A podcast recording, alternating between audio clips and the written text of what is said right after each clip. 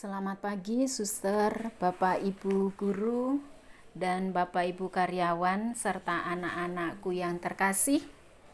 Sebelum memulai seluruh aktivitas, tugas, dan pekerjaan kita sepanjang hari ini, marilah kita berdoa dan mendengarkan sabda Tuhan, serta kita memohon berkat dari Tuhan untuk seluruh kegiatan yang akan kita lakukan di sepanjang hari ini. Anak-anak, mari kita mengambil sikap doa yang pantas dan yang baik di hadapan Tuhan. Marilah kita berdoa. Dalam nama Bapa dan Putra dan Roh Kudus. Amin. Allah Bapa yang Maha Kasih, limpah syukur dan terima kasih kami haturkan kepadamu untuk berkat dan kasih karuniamu di sepanjang malam yang telah berlalu. Terima kasih atas karunia hari yang baru yang masih boleh kami terima dari berkat kemurahanmu. Allah Bapa, saat ini kami akan mendengar dan merenungkan sabdamu. Buka mata hati kami untuk tekun mendengarkan serta melaksanakan apa yang kau sabdakan pada kami di hari ini. Amin. Inilah Injil Yesus Kristus karangan Santo Lukas. Dimuliakanlah Tuhan. Pada suatu ketika, Yesus bersabda kepada murid-muridnya, Sebagaimana halnya pada zaman Nuh, demikian pula kelak pada hari anak manusia pada zaman Nuh, orang-orang makan dan minum, kawin dan dikawinkan, sampai pada hari Nuh masuk ke dalam bahtera. Lalu datanglah air bah dan membinasakan mereka semua. Demikian pula yang terjadi pada zaman Lot.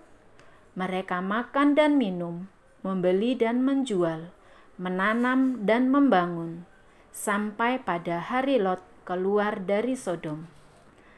Lalu turunlah hujan api dan belerang dari langit dan membinasakan mereka semua. Demikianlah halnya kelak pada hari Anak Manusia menyatakan diri. Pada hari itu, barang siapa sedang ada di peranginan di atas rumah, janganlah ia turun untuk mengambil barang-barang di dalam rumah Demikian pula yang sedang berada di ladang, janganlah ia pulang. Ingatlah akan istri Lot. Barang siapa berusaha memelihara nyawanya, ia akan kehilangan nyawanya. Dan barang siapa kehilangan nyawanya, ia akan menyelamatkannya. Aku berkata kepadamu, pada malam itu, kalau ada dua orang di atas ranjang, yang satu akan dibawa dan yang lain akan ditinggalkan. Lalu, kalau ada dua orang wanita yang sedang bersama-sama menggilang, yang seorang akan dibawa dan yang lain akan ditinggalkan. Para murid lalu bertanya, "Di mana Tuhan?" Yesus menjawab, "Di mana ada mayat, di situ berkerumun burung nasar." Demikianlah Injil Tuhan. Terpujilah Kristus. Suster, Bapak, Ibu, dan anak-anakku yang terkasih, tidak bisa dipungkiri bahwa peradaban dunia yang terus berkembang sedang berganti. Dan hal ini juga menyentuh pergeseran pola pikir, pola merasa, dan cara bertindak manusia. Jika kita tidak mengikuti perubahan atau perkembangan zaman, maka kita akan disebut ketinggalan zaman. Dengan demikian, jika seseorang hendak mengikuti perkembangan zaman, maka sudah barang tentu ia harus siap bersaing dalam dunia dewasa ini yang dipenuhi dengan kompetisi. Jika tak mampu bersaing, maka kita akan kalah saing atau kita akan ketinggalan. Tak heran bahwa zaman ini orang-orang berusaha untuk meningkatkan aneka kualitas dan kepemilikan di dalam dirinya demi menghadapi persaingan dunia dan yang lebih mengandalkan kemampuan dan kemapanan diri. Melalui Injil hari ini, Yesus mengingatkan kita lagi tentang keselamatan yang menjadi tujuan setiap kehidupan di dunia ini. Yesus membantu kita untuk melihat tentang kedatangan kerajaan Allah yang merupakan bagian terindah dari misteri kehadiran Tuhan. Kedatangan kerajaan Allah bagi orang beriman sudah seharusnya sesuatu yang sangat dirindukan dengan penuh iman dan harapan sebab di dalamnya kita akan menemukan keselamatan yang dijanjikan oleh Allah. Akan tetapi, menyambut kedatangan kerajaan Allah, kita perlu membangun sikap kepercayaan akan penyelenggaraan Tuhan dan sikap kepatuhan terhadap kehendak Allah. Ini merupakan kunci untuk menikmati keselamatan itu. Untuk maksud itulah Yesus mengajak kita bermenung tentang apa yang terjadi pada dua zaman di dalam Perjanjian Lama. Yang pertama, pada zaman Nuh.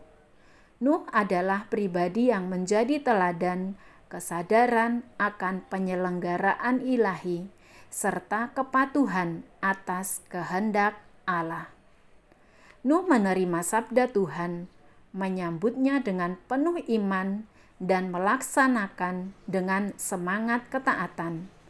Meski mungkin pada saat itu banyak orang menyindirnya, namun Nuh yakin teguh akan nubuat penyelamatan yang akan diterimanya. Karena keyakinan itu, maka Nuh luput dari kebinasaan. Yang kedua, pada zaman Lot, Tuhan pun menyampaikan sabda penyelamatan yang sama. Lot diperkenankan kembali sebagai pribadi yang menyadari penuh akan penyelenggaraan Tuhan dan teladan kepatuhan atas kehendak Allah.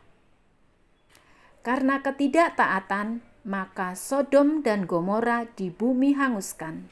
Tetapi Lot diselamatkan oleh Tuhan.